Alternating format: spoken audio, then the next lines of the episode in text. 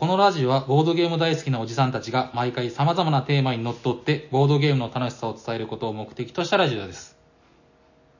はい、おはようございますお。はようございます喋っているのは旅の仲間ヤコウと脳みそブレブレ、ブレインブレインゲームズの T 斎藤と、はい、えー、長崎県のボードゲームカフェ、サニーバードのマスター、サニバタイラです。はい、よろしくお願いしますよろしくお願いしますおしゃべりさんにはボードゲーム大作戦会ザッハ始まりますけど、元に戻しました。ーよろしくお願いします。いや、いや、あのーやりやすいです。あのーね、オープニングトークっていうのはそんなに長く話すもんじゃないんだよ、みたいな、ね。はいあのー世間の声。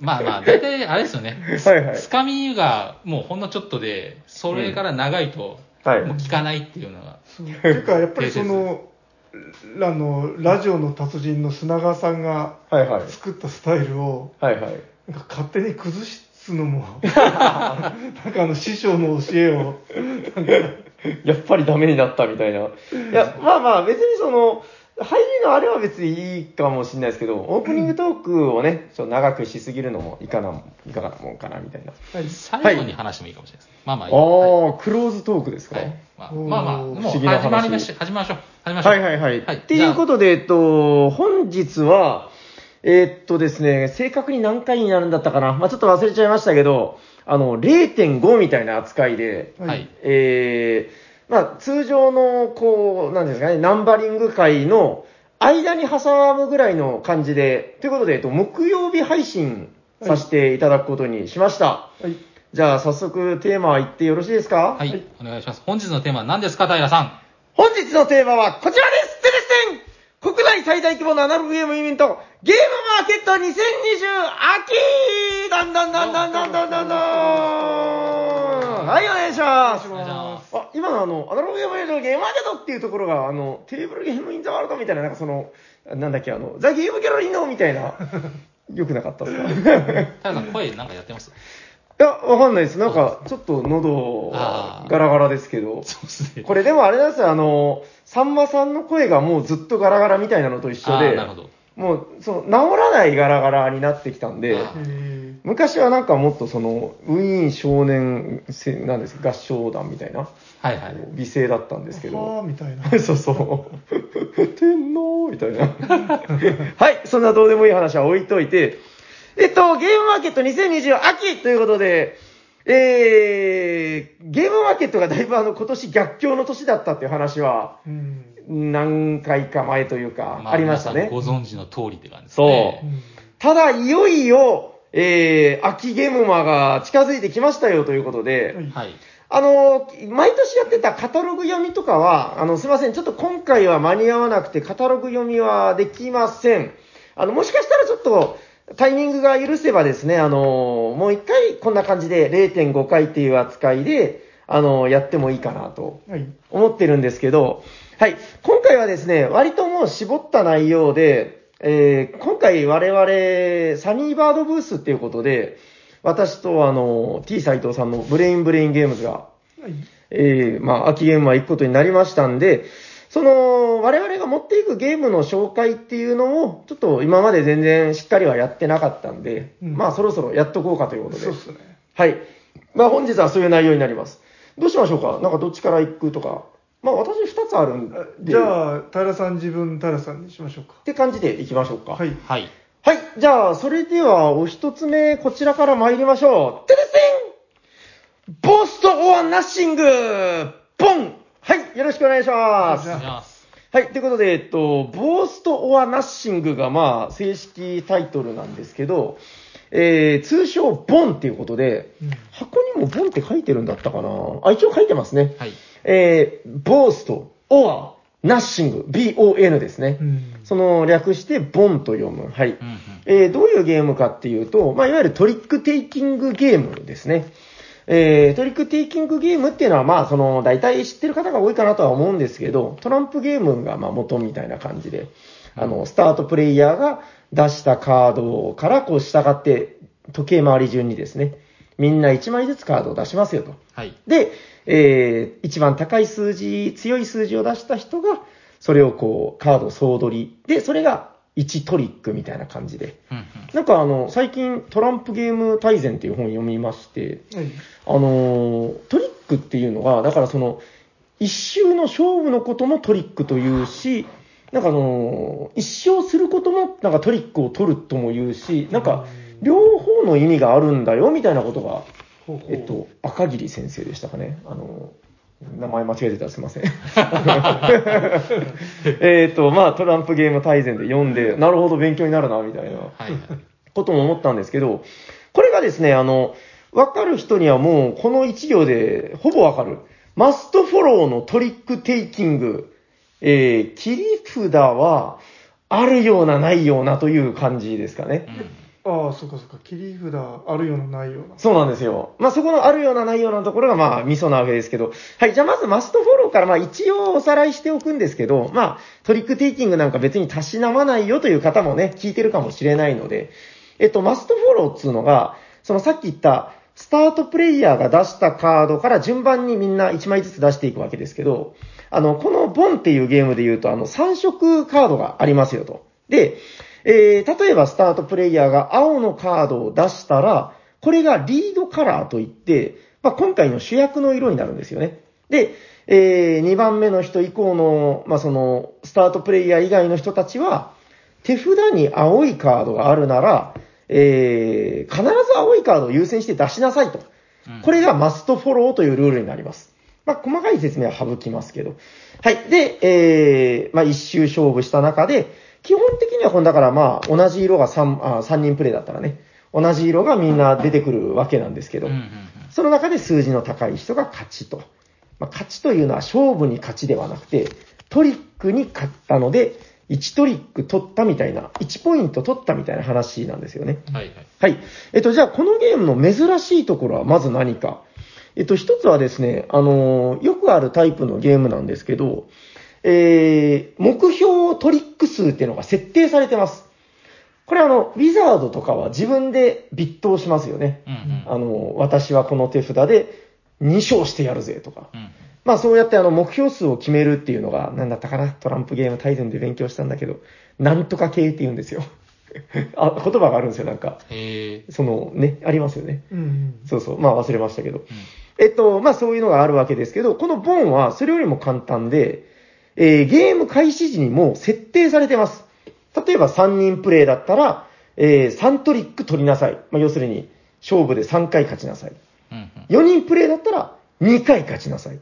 これどういうことかっていうと、あの、勝ちすぎもダメですよと。3人プレイで3回勝ちなさいという設定だったら、えー2回とか1回はもちろんダメだし、4回勝ったら勝ちすぎになって、これもアウトなんですね。うんうんだから3勝ちょうど取らないといけないと。はい。まあ、これが基本になります。あとは一応、1回も勝たなかったらミゼールって言って、あの、また高得点が取れるんですけど、うんまあ、ひとまずそれは置いといて、えー、じゃあまあ3回勝つのが目的ですよっていうのでいろいろコントロールしていくわけなんですけど、あのーこのゲームの一番珍しいところは、えっとね、説明書に確かあの、どんどこどんみたいな、あのーテレステンみたいな感じで書いてたんですけど、説明書ねえな。まあいいや。えっとですね、あのー珍しいところはここです。どんどこどん。あのー勝負に勝った色が、次、一番弱くなりますルール。はい、こちらでございます。なんだったかな？どんどこどん。まあいいや。はい。えっとですね、あの、どういうことかっていうと、まあ、例えば今回黄色が勝ちましたよと。勝った色は黄色です。そしたら、テーブル中央に置いてある、えー色の強さの序列トークンっていうのがありますんで、その中の、今勝った色っていうのが、えー一番下に落ちるんですね。カンと。はい。この木駒っていうのがまたあの、ちょっと立派な変な白押しの木駒なんですけど、えー赤、青、黄色のそれぞれの色色を表す木駒が入ってて、これを入れ替えていくと。するとどうなるかというと、あの、今勝った黄色は、次の勝負では最弱の色になりますよと。で、またこれをずっと続けていくので、次の勝負でもし赤が勝ったらまた赤が落ちて、えー、今度は青が最強になりますよ、みたいな。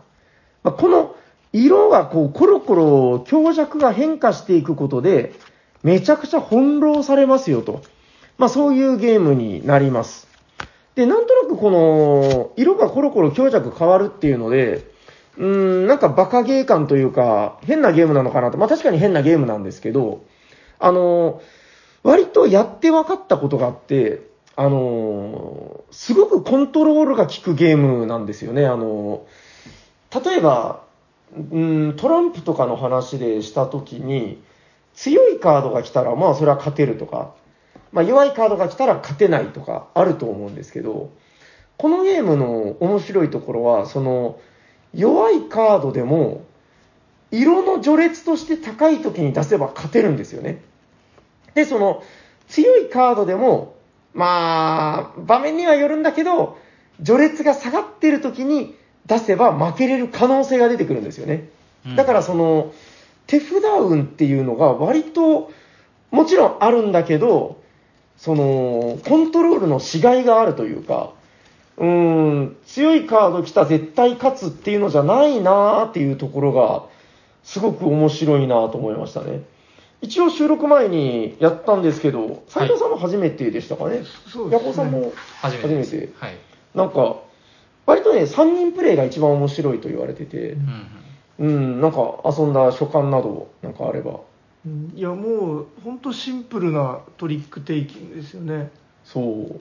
うん、でなんかそのすごい遊びやすくてうーん。あなんかもうこれでいいやんみたいな ああ、でも感じ、がありましたよねうん。うんなんとなく言わんとすることはわかる。でもこの出す時の読み合いは結構熱いですよね、うん次どう出すかっていうのはやっぱうんこのそのなんでしょう判定塔が変わっちゃうんではいはい、色のね。結構そうだから次ここであえてこの一番高いやつで買っといて、はいはいはい。一番最弱にしてあえて負けに行こうみたいな、そういう考え方もできるしそうそうそうそう。いう考え方ができるんで、まあ、単純なだけじゃない奥深さみたいなのありますよね。うん。うーん、なんか結構不思議な魅力なんですけどね。そうそう、だから、このちょっとボースト・オア・ナッシング、もうなんかボンでいいかなとも思うんですけど、ちょっとあの、ボースト・オア・ナッシングを浸透させないと、あの、僕のエゴサーチに引っかからないので、まあ一応、ツイッターとかでつぶやくときは、ハッシュタグ、ボースト・オア・ナッシングをぜひつけていただければ、あの、私が喜びます。まあ、あの韓国のメーカーなんですよ。すごく小さいとこだと思うんですけど、そんなあれです、あの、大手じゃないと思いますよ。うんちょっと自分もその、実際に韓国に行ったわけじゃないんで、見たわけじゃないんですけど、うんまあメールのやり取りとかしてても、まあ結構、なんかその、なんていうのかな、パッパッパッと、あの、なんか小さいメーカーならではのフットワークの軽さってあるじゃないですか。うんうんなんとなく。なんでニヤニヤしてるんですかいやなんかあのネスターの 思い出したなネスターのエゴサーチ力。あのフットワークの軽さがフットワーク軽いですよね。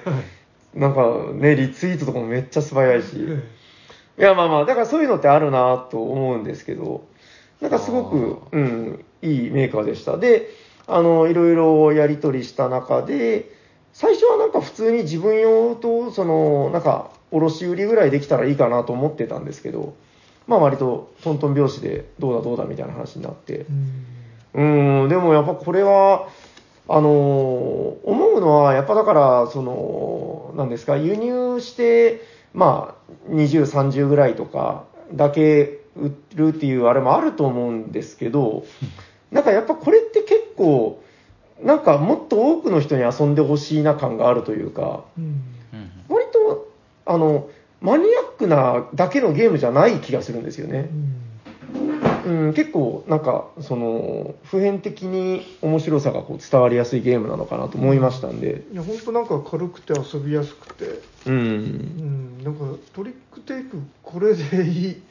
本当なんかもういいかなって感じ しますよね。まあね、なんか、いろんなこう変わり種が出てくるのが面白いところでもあるけど、うんそうなんですよ。なんか、結構これだけで延々やってもいいんじゃないかみたいな、うんうん、そういう魅力はあるかなと思います。あと、あの、魅力の一つとしては、あの、メーカーの方とやり取りしてる中で、あの、これはゲームではなくてアート作品なんだみたいなことをおっしゃってて、うんあの、だから、この、えっとね、箱に、箱の表にタイトルがついてないんですよね。うんこれ、なんか赤瀬さんとかに見せたら、あの、何ですかこれ、な 箱に、なんか書いてないじゃないですかみたいなすごい心配してたんですけど、まあやっぱおかしい、珍しくはあると思うんですよ。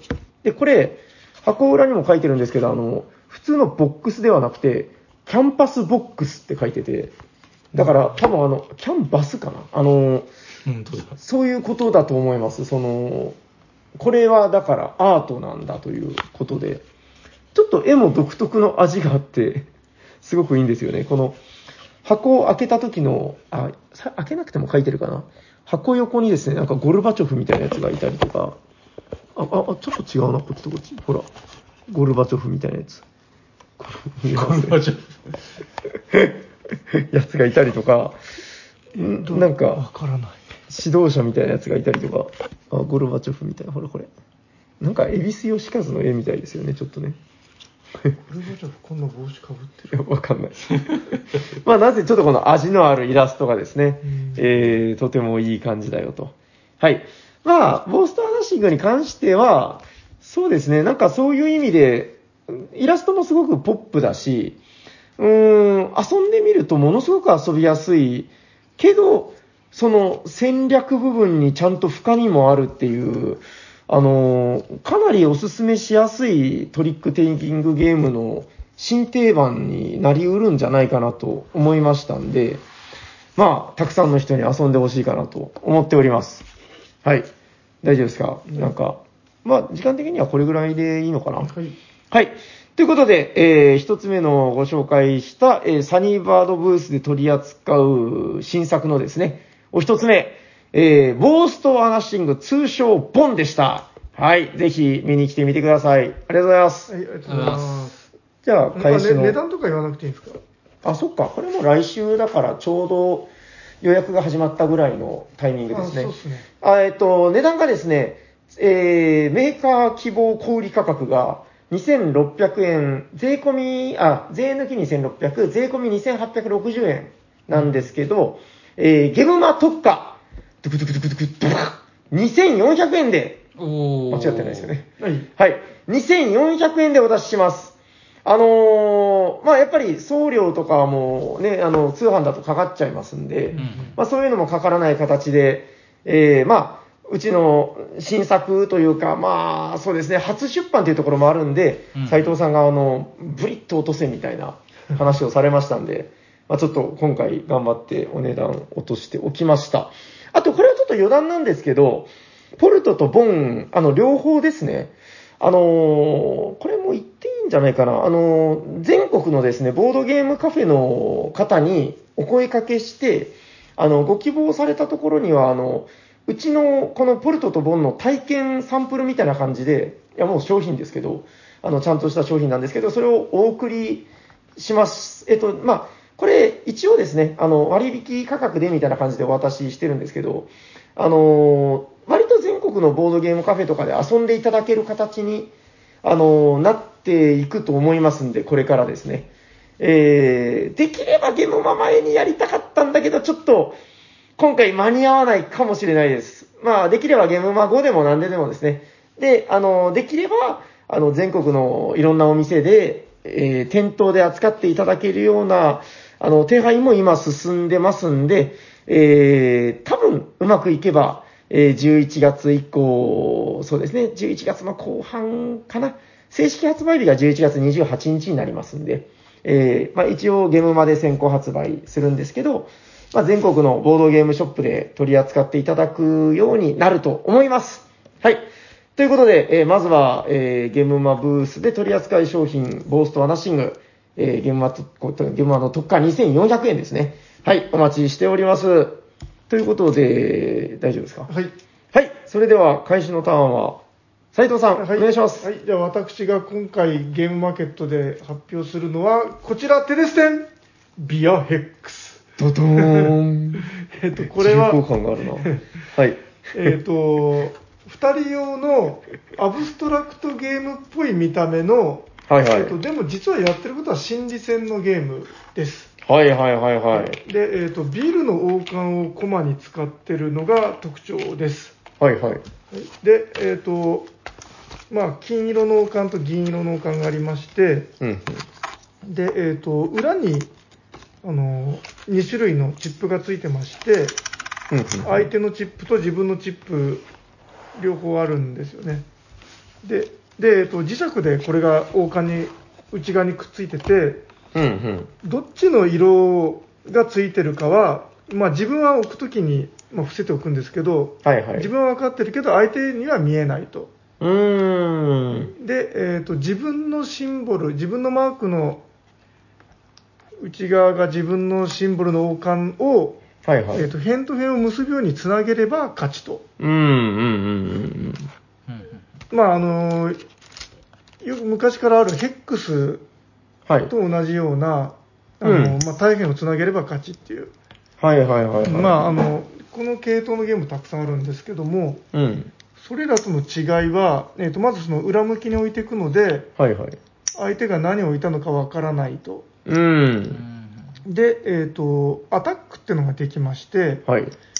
えー、と裏伏せてある王冠3つを指定してで、えーとアタックって言って表を開けますとでそれがもし全部3つ同じシンボルだったら、えーとそれを全部丸ごと取り除くゲームから取り除くはいはいはいはい。という手元に戻すんですか？えー、とそうですね、えー、と王冠の所有者に戻すと。うーん。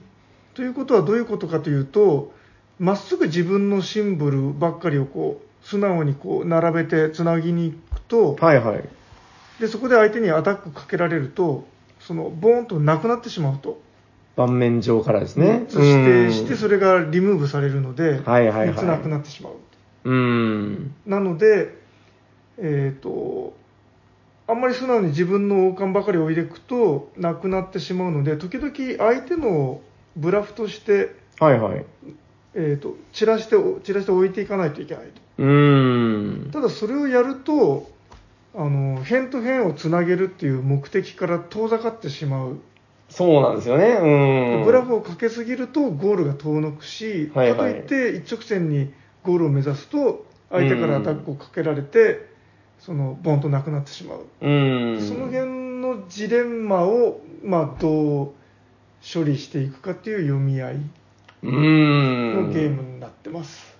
いや、これはちょっと、なんか、久しぶりの改作と言ったらなんか失礼ですけど、改作なんじゃないですかね、割と。なんかツイッター上の評価もかなり、なんか興味が高いというか、そうですね、あのなんかツイッター上で結構反響が今回ありまして、うーん。で、えー、とアートワークをあのジグザや、えー、と幻影探偵団あるいはグラギャモン等ではいはい。おなじみのあのハッピーゲームズのリョウさんにはい。お願いしてデザインしていただきまして、はい。でまあこれなんか結構そのデザインで結構その反響があってそうですね。だからまあ、あのー最初の印象はやっぱデザイン、アートワークだと思うんですよ。うんただなんかやっぱりその耳の速いゲーマーの方々の中には、なんだこのルールはやべえんじゃねえかみたいな、その、ルールの部分に目をつけてる方も結構いらっしゃったのが印象的で。う、ん。なんかあのーどなたかがおっしゃってたのが、あの、ガイスターに似てるのかなみたいな。それどうなんですか？なんかその、そうですね。ガイスターって割とその見た目アブストラクトで実は心理戦、はいはいはい。えーまあだからジャンルとしては同じ。うーん、なるほど。自分もそのガイスター大好きなんですけど意外とそういう路線のゲームってあんまりない。確かに。そうかも。あの、アブストラクトはアブストラクトでいっぱいあるし、うん心理戦は心理戦であるけど、なんか言われてみると、そんなにないですかね。そそうなんです。実はあんまりなくて。なので、えおーーとまあ、そのガイスターいいよね。だけどバリエーションがもっとないかなみたいな人にはちょうどいいのかなというなるほど。あ、でもなんか言われてちょっとハッとしましたけど、ないかもですね。ちょっと、この辺りは、あの、見識の広い方がこんなのあるよっていうのはあるかもしれないですけど、う確かにあんまりない気がする。そうですねでまあ、うんえー、とアートワークは、まあ、そのツイッターとかで画像を見た方が早いと思いますので、はいはいちょ。っとシステムの方でうん。ちょっと宣伝っぽい話をしましょうかね。はい。そうで、えっ、と、まあ、この手のそのまあ言ってみればすごいシンプルなゲームなんで何が面白いのかって結構その難しい部分があると思うんですよね。うん、なるほど、なるほど。であの実はこれおも振り返ってみたら2年ぐらい前に一番最初の初期バージョンがあってありましたね。はいうん。でえっ、と作ってはちょっとその平さんの反応がいまいちだったなみたいな あのを繰り返してで、えー、といろいろ作り変えて4つ目なんですよああ、バージョンとして、大大まかに数えると4つ目まで来てると。そうですねへえ、そっかそっか。でもそうですね。いや、僕も思い出すと、なんか、ほわんほわん、なんか動物っぽかったやつとか、ああそれは 2, 二つ目2ですつ目ですって。なんか、うんありましたよね。はいはい、うん、でも確かに、紆余曲折減ってきたんですけど、なんか今のこの、どなたかもそのツイッターでおっしゃってたんですけど、ルールのその磨かれっぷりがすごいみたいな、さすが斎藤氏みたいな ことを書いてたんですけど、確かになんかこの身内のひいき目とか抜きにして、なんでしょう、その、だ、なんか上調なところがないというか、すごくソリッドなまとまり方になったなとは思うんですよね。でもまあ、あの4つ作った中で一番そうんの評判が良かったやつをこの形にしましたってところで、うんまあ、多少なんていうかあの4人の選手から選ばれたやつがこいつだみたいなああ、あれもっと言っていきましょう。だから、私は2年間テストプレイをしたっていうやつ。ああのやっぱね、それ、そういうの聞くとキュンとくるんで、あ あの、実はこの、じあの、ビアヘックスに至るまでには、2年の、なんか歳月が過ぎているみたいな。そうですね嘘じゃないですしね。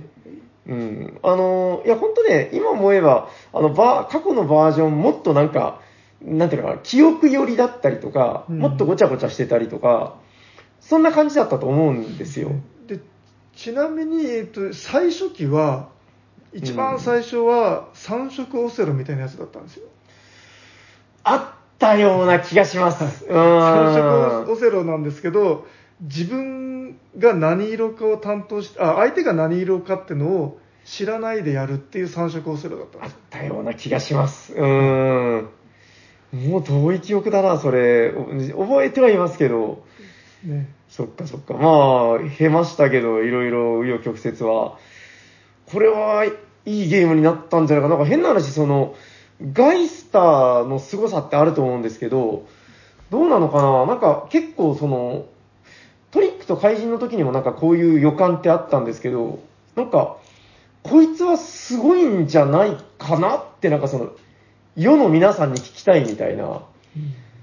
うんで、やっぱトリックと怪人の時はそれがもうやっぱりバーンってきて、うん、世の皆さんも面白いぞって言ってくれてたんで、こいつもちょっと楽しみだなって、まあ僕は別にあれですけど、作った人でも何でもないし、あ、あと、あの、勘違いしてる方いるかもしれないですけど、別にあの、サニーバードのゲームじゃないですからね。あの、ブースが一緒なだけで、あの、はい、なんか、T 斎藤さんのゲームですよ。ただ、はまああのほとんどあの場所としてはサニバで開発しましたけどねい、まあまあそうですけど、ほら、一応、商業的にどうなってるのかってあるじゃないですか。全然、サニーバードのゲームではないのそうでで、すねそういう意味ではそうですお財布は別ですよ、お財布全く別です。なんか、本当旅の仲間が作ったぐらいの話で。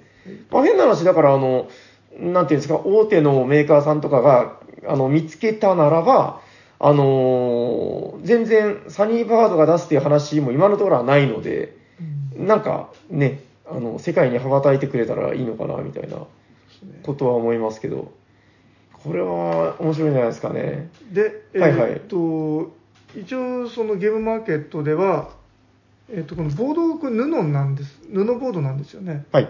でそれを折りたたんで箱に入れたバージョンが一応通常バージョンでいいっすそね。れは2500円をはい予定してます、わあ、かっまあ、こいいな、まあゲームマ特化っていうかですねどれぐらいですかね？何番オタゴールぐらいかな？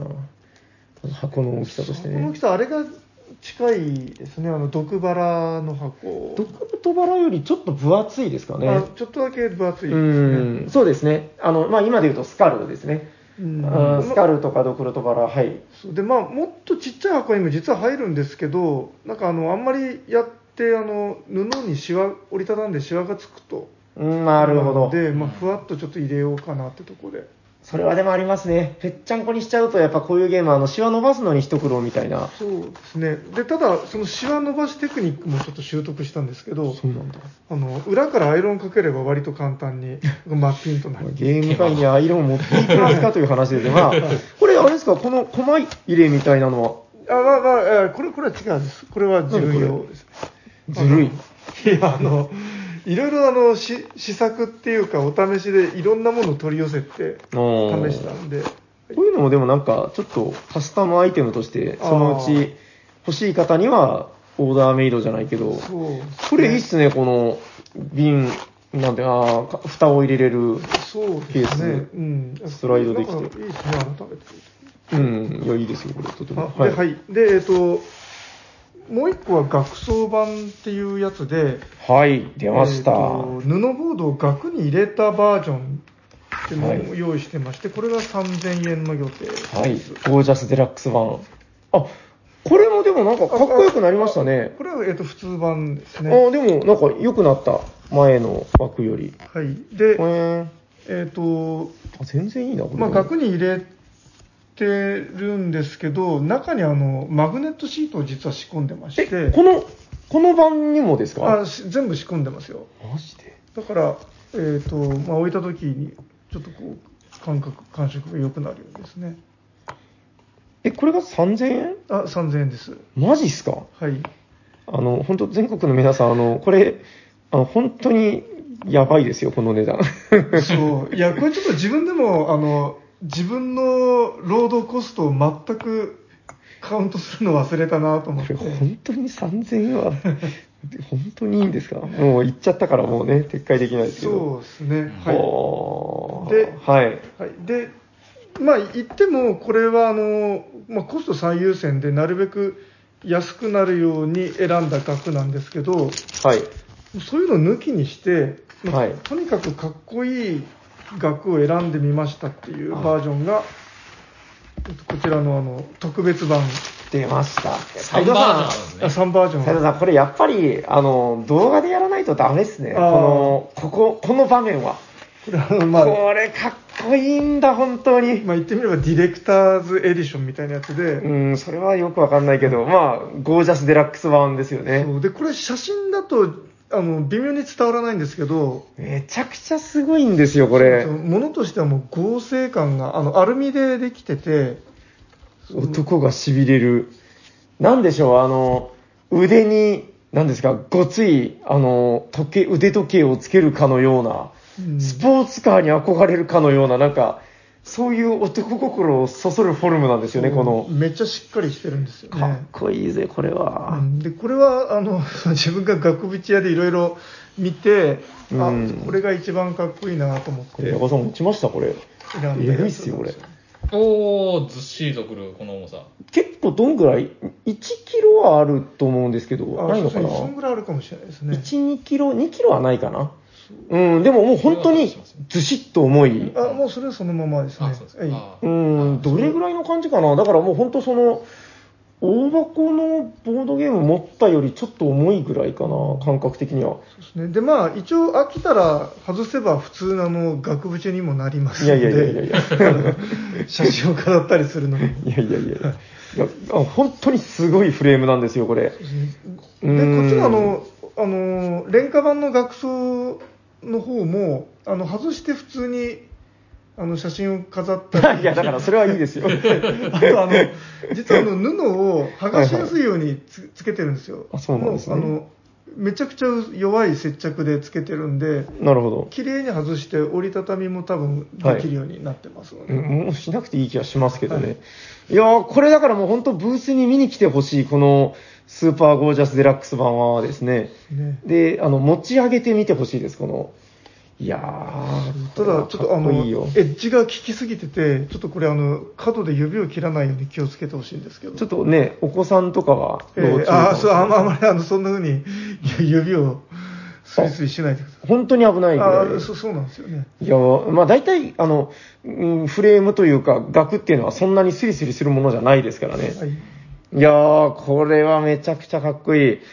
とこれで、でも本当動画で紹介も今度撮りましょうよ。あの、僕も、あの、ポルトとか撮るって話したんでで。すね。で、ちはいなみに、えっと、特別版も黒と銀がありまして、あ、フレームの色が。あそうですね、はいでこっちのが学装版の方も黒と白のあれがありますので、これでも黒かっこよくなりましたね。前見たのより僕はこっちが好みだな。ああそうですね、まあ、黒がいいのかなと思って、黒多めに用意してますので。ち、なみにこちらのうんスーパーゴージャスデラックスアルミフレーム版のお値段は言いましたっけ？あえっ、と8000円です。安い！いや、安くはないです。そうね。だからまあ、これはあのは値段も値段なんで、まあ、よほどの物好きではないと買わないのかなと思って、ただ、これはあの舞台裏の話なんですけど、はい僕、斉藤さんからこっそりこの額の値段聞いたんですよ。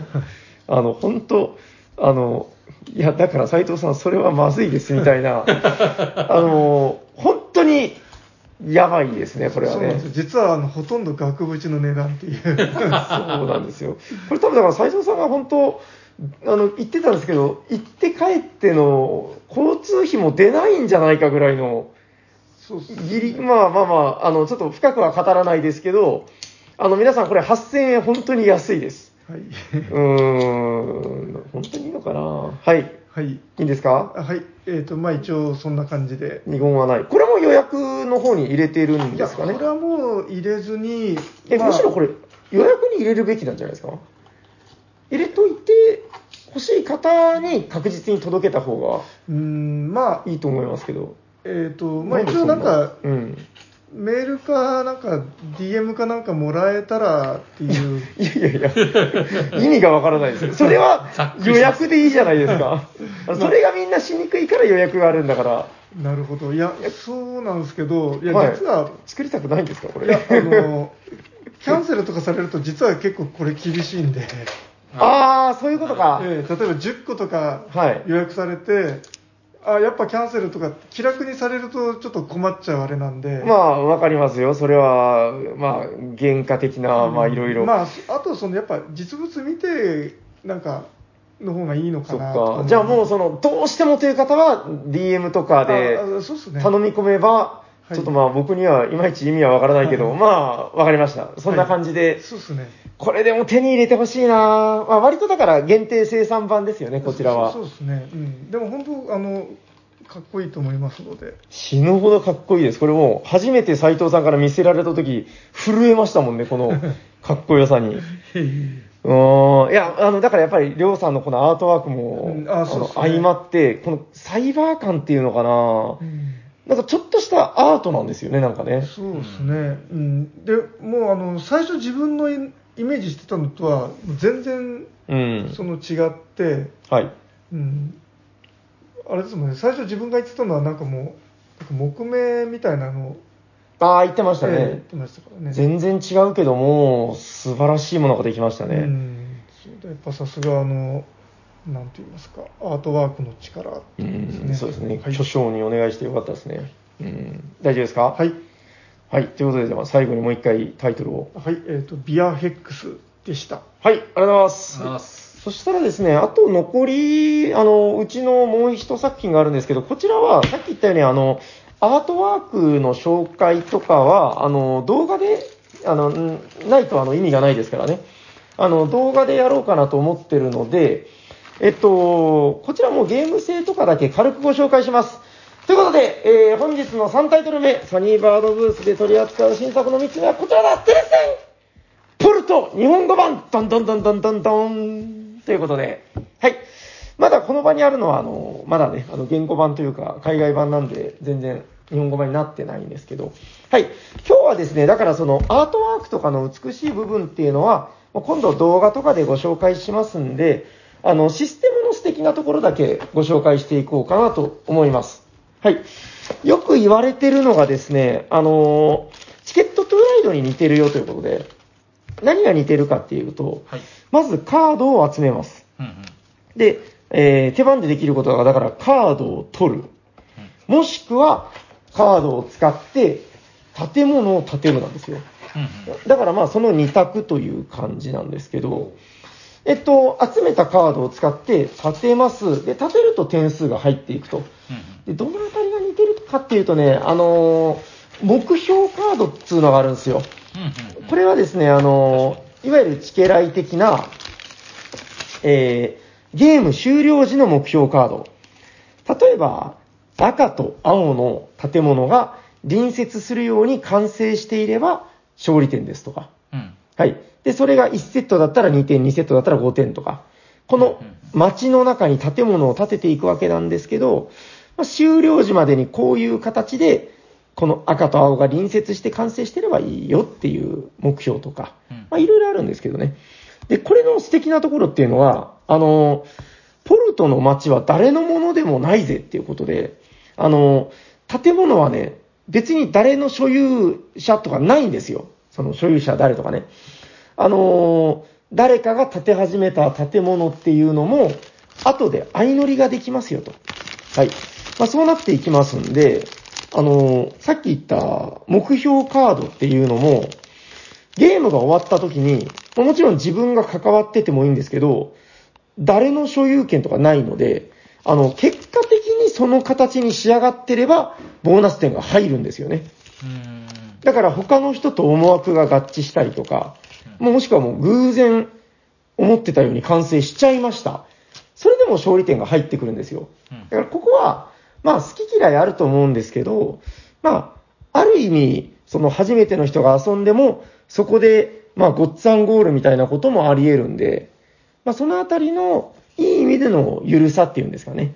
まあそれもあると思います。ただ、それをガチで狙おうと思ったら、その、その色の建物の基礎を自分で作っていくみたいなのが必要になってくるんですよ。うんうん赤と青が隣り合うためには、1階部分が決まったらもうその建物の色が決まるんで、ああ、そうなんですね。うんうん青を建てられ、青が建ったらその横にはぜひ赤を建てたい。うんうんやめろ紫とか建てるな、みたいな。なるほど。だから、そこをちょっと慌てて基礎を作りに行くみたいな。うんで、それを見ると、他のプレイヤーは、ははーん、この男は赤と青を隣接したいんだなと。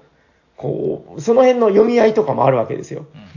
で、完成させないぞとか思うんだけど、完成させた時にもらえる屋根ボーナスみたいなのがありまして、うんそれをね、あの、餌みたいに置いたりできるんですよ。うんはい、ここ屋根を置いたら4点入りますよ、みたいな。ああ、じゃあしょうがないな、作っちゃおうかな、みたいな。なんかそのあたりの蒔絵みたいなプレイもできたりとか、個人的にはそこがすごく楽しかったですね。その、最終目標を達成するために、一人ではやっぱ無理なんですよ。うんうん一人で頑張ってやっていっても、やっぱり、まあ、1軒2軒とか、その、限られた数の建物しか完成できないんで、他のプレイヤーに点数を取って美味しくなってもらいながら、達成を目指していくみたいな。うんうんそこのちょっとこのマルチ感というか、うーん、ちょっと変わった協力感、駆け引きみたいなのが、あの、僕は結構グッときましたね。だからまあ、どこまで行ってもね、このゲームってあの、ファミリーゲームの範疇なんですよね。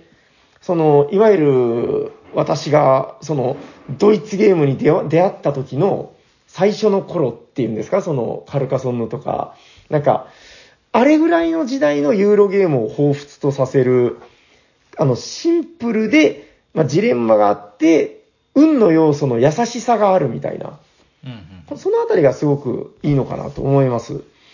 まあ、カードのめくり運とかですね、あの、チケライと一緒で、どの色のカードが出るかは、こう、カードが並んでる置き場があるんで、まあ、そのなら何が並ぶかはランダムだったりとか、まあ、他のプレイヤーがどこを作っていくかというところはもう、本当思惑次第で変わってきたりもするので、ただね、あの、結構何回も遊んだ感じで分かったことがあるんですけど、あの、やっぱ比較的強い人が強いです。あの、効率よく立てると、やっぱ全然得点効率が違うんですよね。だから、さっき言ったこととちょっと矛盾しちゃうんですけど、あの、ゲーム中のコツコツ点を稼いでいく部分っていうのでは、あの、いろんなコンボ感みたいなのがあるんですけど、やっぱり上手に効率よく建物を建てた人の方に、こうじわーっと点差が開いていく。で、最後にゲーム終了時のこのボーナスがどんだけドカーンと入るのかっていうところで、まあなんか、緻密な部分と、うん、最後の、こう、大振りなパンチみたいなのが、まあ合わさってるのかなという話なんですけどね。まあこれはまだお二人プレイをしてないですよね。うん、してないですね。はい。あのーまあ、なんていうかね、珍しいルールっていうのは、まあ、いくつかちょいちょいとこうあるんですけど、あの、いい意味でものすごくオーソドックスです。その、建物を建てる部分だったりもそうだし、ボーナスの取り方とかも、ああ、なるほど、そのルールね、みたいな感じの部分が非常に多いです。ただなんかそれがいろいろ総合的に面白くなってんのかなという感じですかね。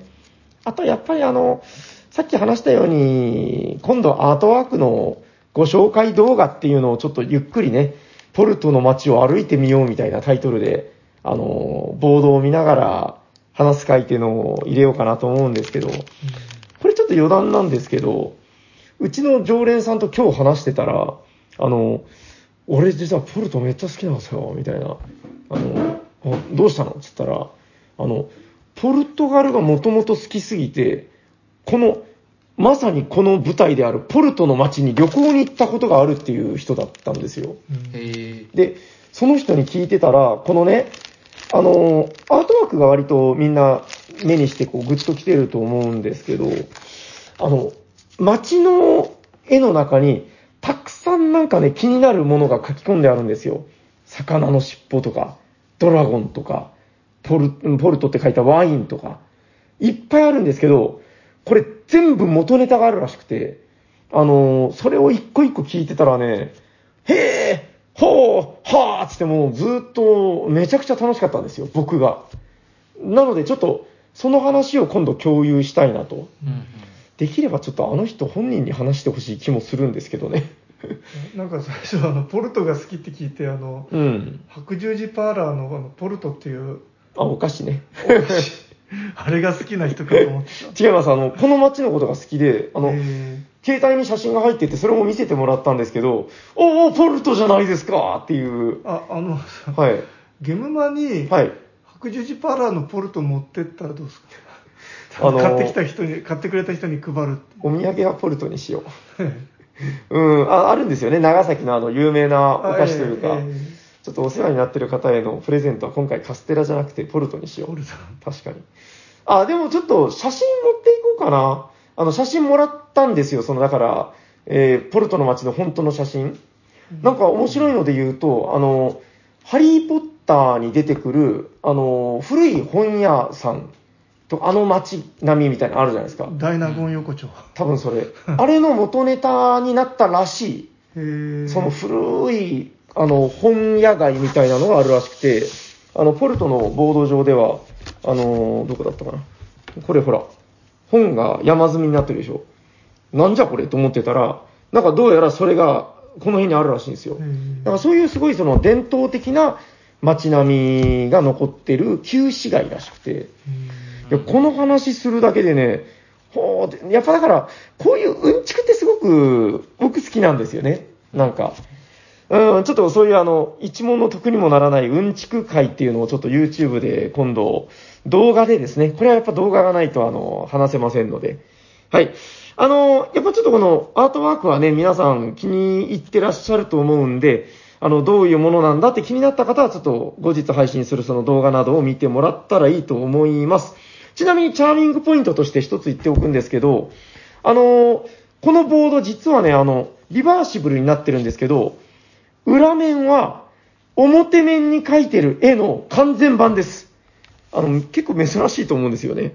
表と裏に同じ絵が描いてて、で、うんうんうん裏面は特典のそのなんかトラックとかカード置き場の線とかそういうの余計なものが全部省いてあるんですよだからああ、すごい。一枚絵としてああ、確かに。どれぐらいのサイズですか ?60 センチはあるかな縦が。60、80ぐらいの感じですかね雰囲気的には。まあ、あの、六つ折りの巨大なボードを一面に広がるアートっていうのを、これ、ゲームマ会場で展示しますんで、あの、まあ、別にあの、買った方は別に家で広げればいつでも見れるんですけど、うんうん。これはすごい満足感あるなっていうので、ああの、もっと他のゲームでもこういうちょっと、ね、ボード裏、こういうのをするのもいいなと思って、ちょっといいですよね。これなんか額に入れて本当飾りたいぐらいあります。はい。ということで、あの、ちょっとそのあたり気になった方は後日配信の動画を見に来てみてください。まあ、それは別に生配信とかじゃなくて、あのまあ、YouTube にアップしようと思ってますんで。はい。ということで、まあ、ポルト、あ、あの、あれを大事なこと言ってなかった。えーっとですね、定価メーカー、メーカー希望小売価格が、4800円税抜き。税込みが確か5200、どっちだったかな ?80 円だったかな？まあ、5200円ぐらいなんですけど、はい。えー、こちらもゲームマ特価で、えー、ゲームマ会場限定の特価でお出しします。ゲームマ特価はこちらですトトスコン !4500 円おおでしたかね。あ確かそうです。はい。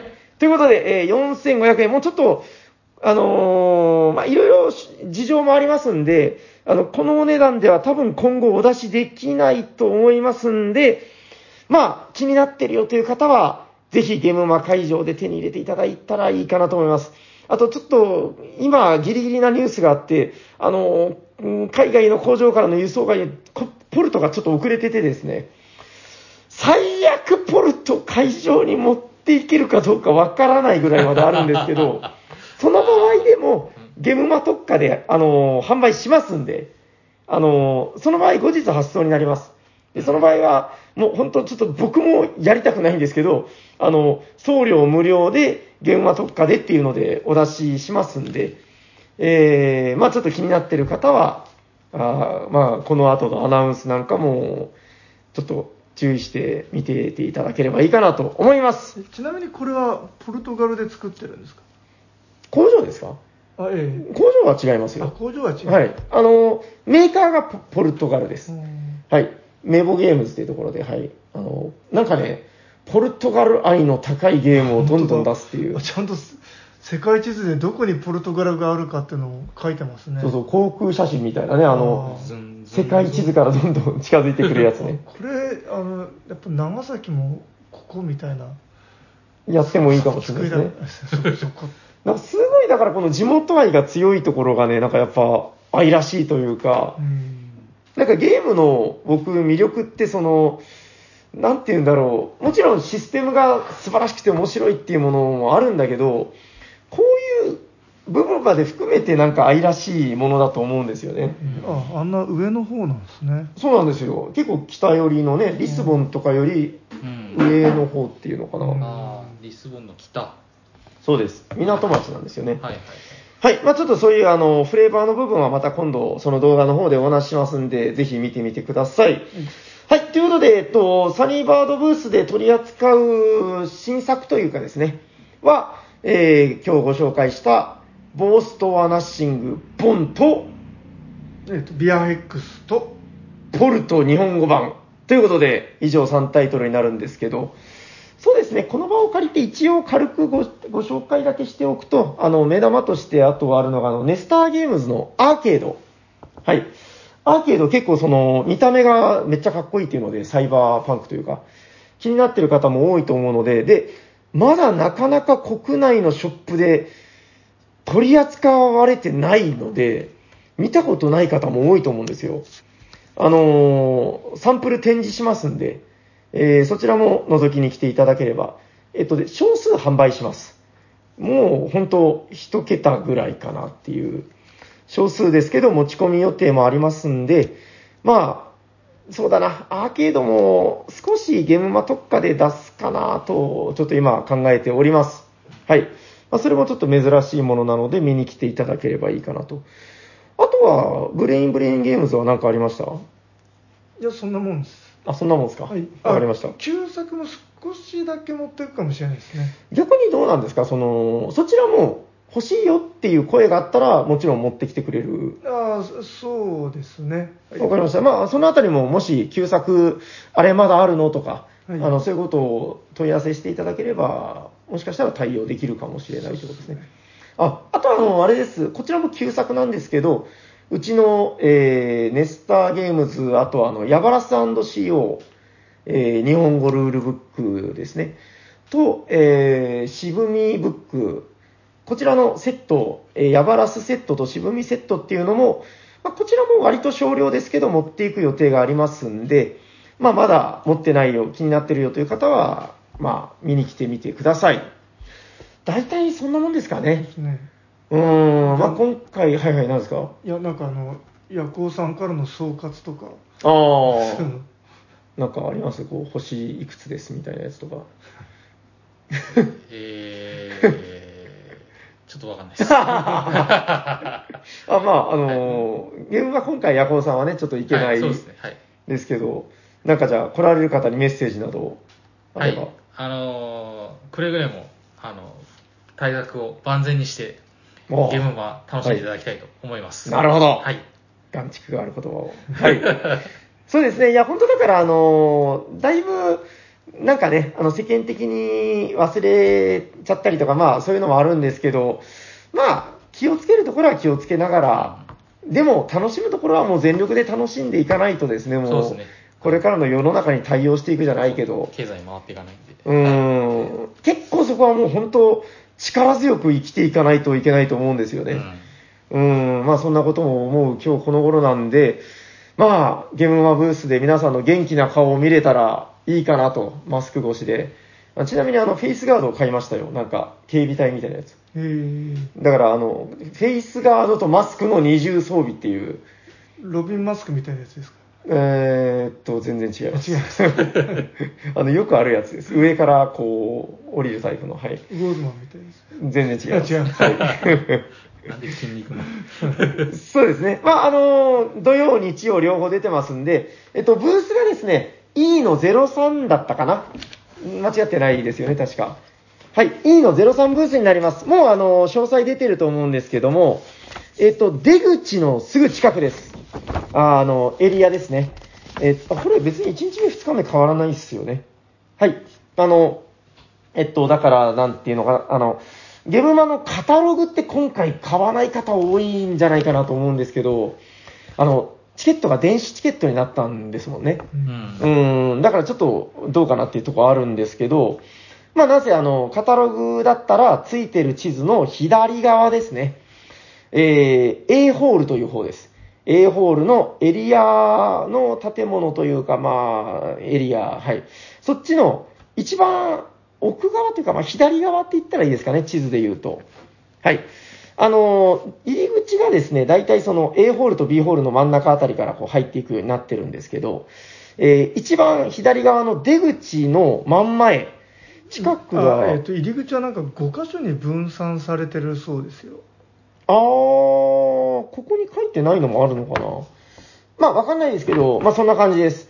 えー土曜も日曜もどちらも、えー A ホールの、まあ、一番だから奥みたいな雰囲気なのかなではい。出口の近くです、ねそうですね。。出口、再入、再入場口のすぐ近くで、えっと、すぐ近くがね、あの、グループ SNE さんと小細工さんでしたかね。はい。なんかちょっとだからサニーバードもなんか、あの、系列企業みたいになんか一緒に入っちゃってるんですけど、まあ、あの、そうですね、すごく賑やかなブースの近くだと思うんで、なんというんですか、あの、なんか懐をお借りするじゃないけど、はい、あの、近くでやらせてもらってますんで、懐をお借りしない。胸でしょ。胸か。胸をお借りする。懐って金取ってます。金金取ってます。スリですよね。はい。あの、そんな物騒なことはしませんので。はい。ということで、どうですかね。ゲームマーケット2020秋、言うても20周年アニバーサリーなんですよね。そうなんですよね。そう、もうみんなが楽しめるゲームマになったらいいなと、それを切に願うばかりですけど、うーん、どうですか？なんかあと言い残したことなどないですか？またそんな、あの、死刑執行みたいな。昨日本当余談なんですけど、あの、この終わりやに余談するの別にいいっすよね。そうっすねあの、もう、はいなんていうかもう、このここまで聞いてる人はもうそうですね。はいもういいやと思ったら切ればいいわけだから。そうですねあの、はい昨日映画で、あの、ダンサー・イン・ザ・ダークってわかります？あの、ビョークっていう人の。名前だけは知ってますよ。でも知ってるでしょ？見たことないわかんないっす。でも名作枠ですよ。あの、何歳さん、超暗い、重いっていう噂で。そう、噂だから君見てないそれ昨日見たんですけど、あの、死刑執行される前の姿とかが描かれるんですよね。で、あの、なまあ、公衆刑なんですよ。首吊り台の。うん。で、あの、私のこの今いるこ牢屋から、公衆系のその首吊り台まで107歩ねとか言いながら、あの女性がね、あの、死刑になるっていう話なんですけど、その107歩を、だから突然ミュージカルで踊ったりしながら行くんですけど、なんか、そう聞くとちょっと突っ込みどころみたいな、なんか変な話なのかなみたいな感じするじゃないですか。もうそれがね、もう終盤まで見た人には、もうぐいぐい心を掴んでくるっていう、僕は結構ハマりました、なんか。めちゃめちゃファンの人いますよね。いると思います。うん。なんかす、お袋が好きで、ああ、そうなんだ。4、5回ぐらいなんか見てましたよ。ああ、でもちょっともう一回見るかもで僕は僕はもう暗そうだったんで見なかったなあの、はっきり言ってめちゃくちゃ暗いです。ですけどね。うーん、ただね、もうだからその、結構でもちょっと、なんていうのかな、妄想するんですよね。仕事とかしてるときに、ほわんほわんほわんってその主人公すぐなるんですよ。で、あの、ミュージカルでみんな仕事の、仕事場の人たちが踊り出すっていう妄想をするんですよね。で、なんかでもそういうとこってわからないですか？なんとなく、こう、辛い仕事中とかに、なんか、ルンルンみたいな、こう、妄想しちゃって現実逃避するみたいな、あ特にござらない。い特にはござらんですね。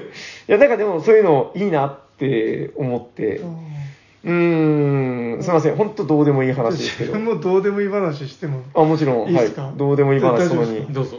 はい。クローズトーク。えっと、はい。はい、クローズトーク。あの、ルパンのカリオストロの城の、はいはい。あれなんか英語で見ようってなんか言い出して、誰が？えっとうちの娘が。へー。であの、昨日英語で見たんですよね。はい。で、そしたら、あの、ルパンは結構そっくりなんですよ。へー。まあまあさ、あいや、そっくりは言い過ぎか。結構なんか、あ、ルルパンって感じなんですよね。へー。あれだって、当時だから山田さんですよね。う。うんん。へー。まあ、あの、まあ、日本のやつよりもちょっとかっこいい感じ。まあ、あの、セリフが英語なんでですね。あー。で、あの、藤子とかも割と違和感なかったんですよ、自分的には。うんなんか来るぞ。はい。で、あの、次元が一番、あの、違う感じで、おー。うんなんかより、なんかその、なんていうんですかな、あの、なんて、荒くれ者みたいな。あー。俺はみたいな。あそそうそう、なんかそそんな感じの。次元ってなんかそういう力が入ってないところがかっこいいんですよね。うん本当はね。で、あの、銭形なんかは、はいはい。もう、もう全く一緒と言ってもいいぐらい。ああ、あれだって外人の得意な分野ですから。ああ。おーなるほどね。いや、やっぱりね、あの、次元、僕、次元が一番好きで、あの、ルパン一味では、あの、小林さん、確かもう亡くなったんじゃなかったですっけ？あれ？次元の声優さんだけは残ってるおっじゃん。と。なくなったんですよ、最近。ちょっと覚えてないけちょど。確か亡くなっちゃった。あ、いや、亡くなってないんかも。ごめんなさい。めっちゃ失礼な話だけど。あ、で？で？うん、まあまあまあまあ。いや、めちゃくちゃいいんですよね。あの、枯れた感じというか、余裕があるっていうんですかね。うんうん。いや、で、だかいやら、結構英語で見るの面白いなと思って。あー吹き替えみたいな。え、あーその、あーそうそうそうだからえー、字幕は出る？まあ、字幕出るけど、あの、あ、いや、日本語字幕は出ない。あ、出ないんですね。あの外国版の、北米版のルやつなんで。あー、すごいっすね。で、なんか変わったことをしてますねうんなんかその、その通りみたいなこと言う場面で、はいはい。ルパンがビンゴとか言って言うんですよ。あー、でもいいですね。かっこいいですね。うん面白かったですね。へえー。わかりました。まあ、クローズトーク。あ、なんだかんだでもうこんな時間あか。ね。ちなみにあの、えっと、ちゃんと言ってなかったですけど、今回は、あの、まあ、230何点5みたいな扱いですんで、えー、まあ、お便りとかホットゲームとかそのあたりはなしの、えー、特、特注版というか、まあ、特、うん、特集会ですかね。はい、になりますんで、もうあとなければ終わっていきますか？はい。大丈夫ですかね？はい。はい、じゃあお願いします。はい。じゃあ終わっていきましょうか行。きましょう。はい。えー、聞いてくださった皆様、ありがとうございます。ありがとうございます。喋ってたのは、もうなんか最初と最後しか喋ってない夜行と、T 斎藤と、サニバタイラです。ありがとうございましありがとうございまた。した。